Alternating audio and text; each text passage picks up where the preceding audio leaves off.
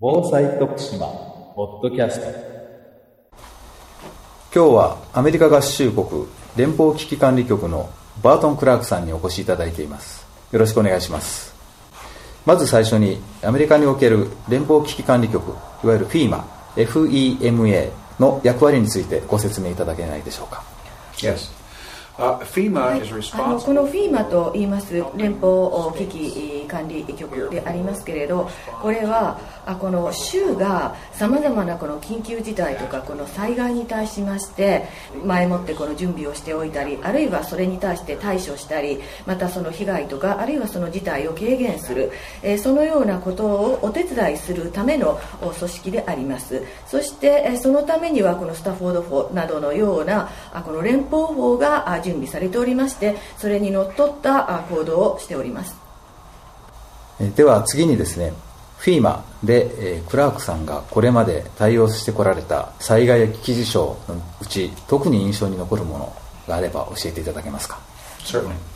Uh, some of the はい、忘れられない、えー出来事と言いますと、まあ、その例を挙げますとお911の事件。これはあニューヨークそれからペンシルバニアそしてえーペンタゴンが被害に遭いましたそしてその後炭疽菌の事件がアメリカの国内さまざまなところで起こりました。それからスペースシャトルコロンビアの爆発また非常に大型台風のこのポンサナといいますカテゴリー5のレベルの台風がグアムを襲いました。それからハリケーンのカタリナ・リダもありましたしまたつい最近ということでは今年テキサス州を襲いましたハリケーン・アイクというものがありました。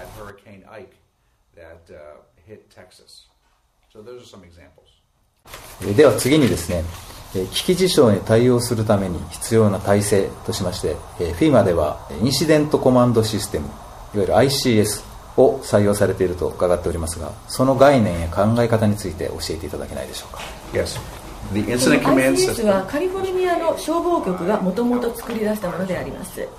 えー大規模森林災害によりよく対処できるために考え出されたものであります。えそして森林管理局といいますかお森林の火災などを対処するために全米的に採用されるようになりました。そしてそこの部署ではですねもうこのインシデントコマンドシステムといいます ICS 緊急時指揮システムを30年にわたって使っております。で911の事件が起こります前はこの ICS というシステムはそれぞれのその地域の管轄に応じて少しずつ異なったタイプのあこの ICS というシステムを使っておりました。ですから同じ ICS といえどもニューヨークシティワシントン DC あるいはボストンシカゴでそれぞれまあ少しずつ異なったものであったわけです。911の後政府もだんだんと分かってきました。すなわちえテロであるとかあるいはこの大規模災害などがありますともうコミュニティえ地域社会自体がもうその出来事に圧倒されてしまうということが分かったわけです。そこでこの緊急サービスを行うその担当部局の人たちもやはりみんなのこの合意が取れた形の緊急時指揮システム ICS が必要であるという認識となりました。もちろんもともとはこの ICS のシステムといいますのは、まあ、森林管理局によって使われたものであります。しかし他の大規模なあ緊急事態あるいはこの災害などにも十分応用が効くものでありましたそこで大統領がこの命令を出しましてそして各州あるいはこのそれぞれのこの市長などにおきまして ICS があこのきちんとこの緊急時に対処できるシステムとして採用されるべきだということになったわけです。それではその ICS の中身について少しお伺いします。部門がオペレーション部門とか計画部門物資の部門会計部門というふうに分かれていると伺っておりますがそれらの考え方それから指揮系統の統一をどういうふうに取られているのかそれについて教えていただけますか。The incident command system この ICS というものは誰もが分かるような標準的なマネジメントのやり方というものを取り入れております。ですから指揮官というものがおります。インシデントコマンダーと呼んでいるわけですけれどその指揮官の直属の部下がおりましてそして、えーそれぞれのこの役割を行うという形になります。え、例えばですねこの ICS の中にこのオペレーションという部門があります。このオペレーションという部門におきましてはその緊急事態あるいはこの災害をうまく対応して対処していくためにその部門全体で、えそこで必要なことをある目的に向かって、え行っていくということです。それから一体何をするのかというところで、まあ、計画部門があります。そしてですねどのような組織におきましてもさまざまな機器であるとかあるいは供給物資とか、えー、そのような食事とかそういうものがきちんとなければうまく機能できないわけであります。ですからそれに関しましては物資管理の部門もあるわけです。それからこのような活動をしますとやはり中にはさまざまなこの文書管理をする人たちも必要となりますしあるいはこのお金この会計の管理も必要となってきます。それからどの組織もそうなんですけれどやはり広報という業務も必要となります。それから組織全体の安全をきちんとこの管理する人間も必要です。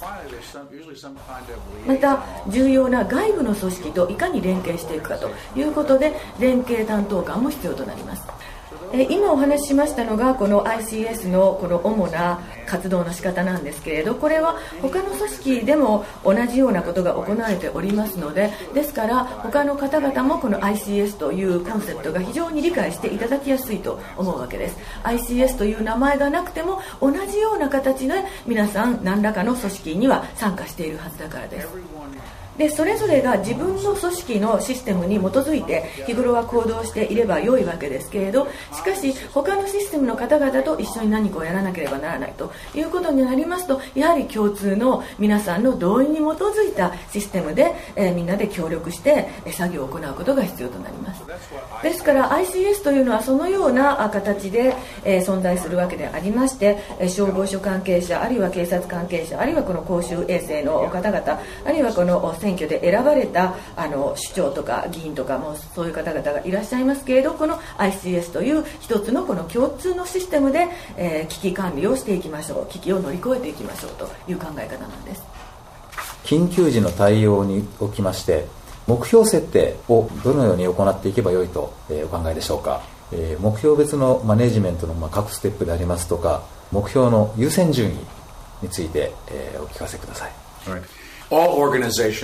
どのような組織におきましても、え一体何を目的に仕事をしていくかということを明確にしなければなりません。ですから全ての人がこの業務を行うにあたって自分は今日何をなすべきかということが明確でなければならないわけであります。そして、えこの大きな災害非常事態の時もやはり同じように一体この何を我々がなすべきかということをまず明確にすること。そしてまたどうやったらそのリソース限られた資源をこのベストに使っていくべきかといけるかということをきちんと明確にしていかなくてはなりません。そしてそのためにありますのがいわゆるこの IAP といいますインシデントアクションプラン緊急時行動計画であります。これに基づきましてこのコマンドスタッフ指令を出すスタッフが一体何を一定期間中にどれだけの期間中に成し遂げるべきかという一つのこの目標設定をいたします。そしてまずそれを決めてそれに基づいて戦略を練りそしてまたどういう方法でそれを行っていくかということを決めて現場対応者にそれを指示するということです。そしてその一定期間の行動の終わりに今度は現場対応者からフィードバックがありこの目的が達成されたのかどうかということが確認されます。そしてもし達成されたということでイエスであれば次からはまた別の行動を考えるべきということになりますしまたノーということであればまた次の行動期間もやはりそれが達成されるまで続けなければならないということになります。そこでこの IAP といいますこの緊急時行動計画というものが一つの混沌としたものの中に、まあ、秩序を作り出す一つのの鍵となると考えています。最後の質問させていただきます。緊急時特に災害自然災害の場合には解決すべき最優先の項目として人命救助があると思いますけれども次に優先順位としてですねどういうものがあるのか。ま IAP インシデントアクションプランの中ではその優先順位についてはどういうふうなあの位置づけになっているか教えていただけますか。はい、あのまず人命救助がありましてその次に、えその事態を、まあ、抑えておくこの収集に、えー、当たるということそれからさまざまなこの財産の保護ということがあります。ではどうもありがとうございました Thank you very much. Oh, my pleasure. Thank you very My much pleasure. Thank you.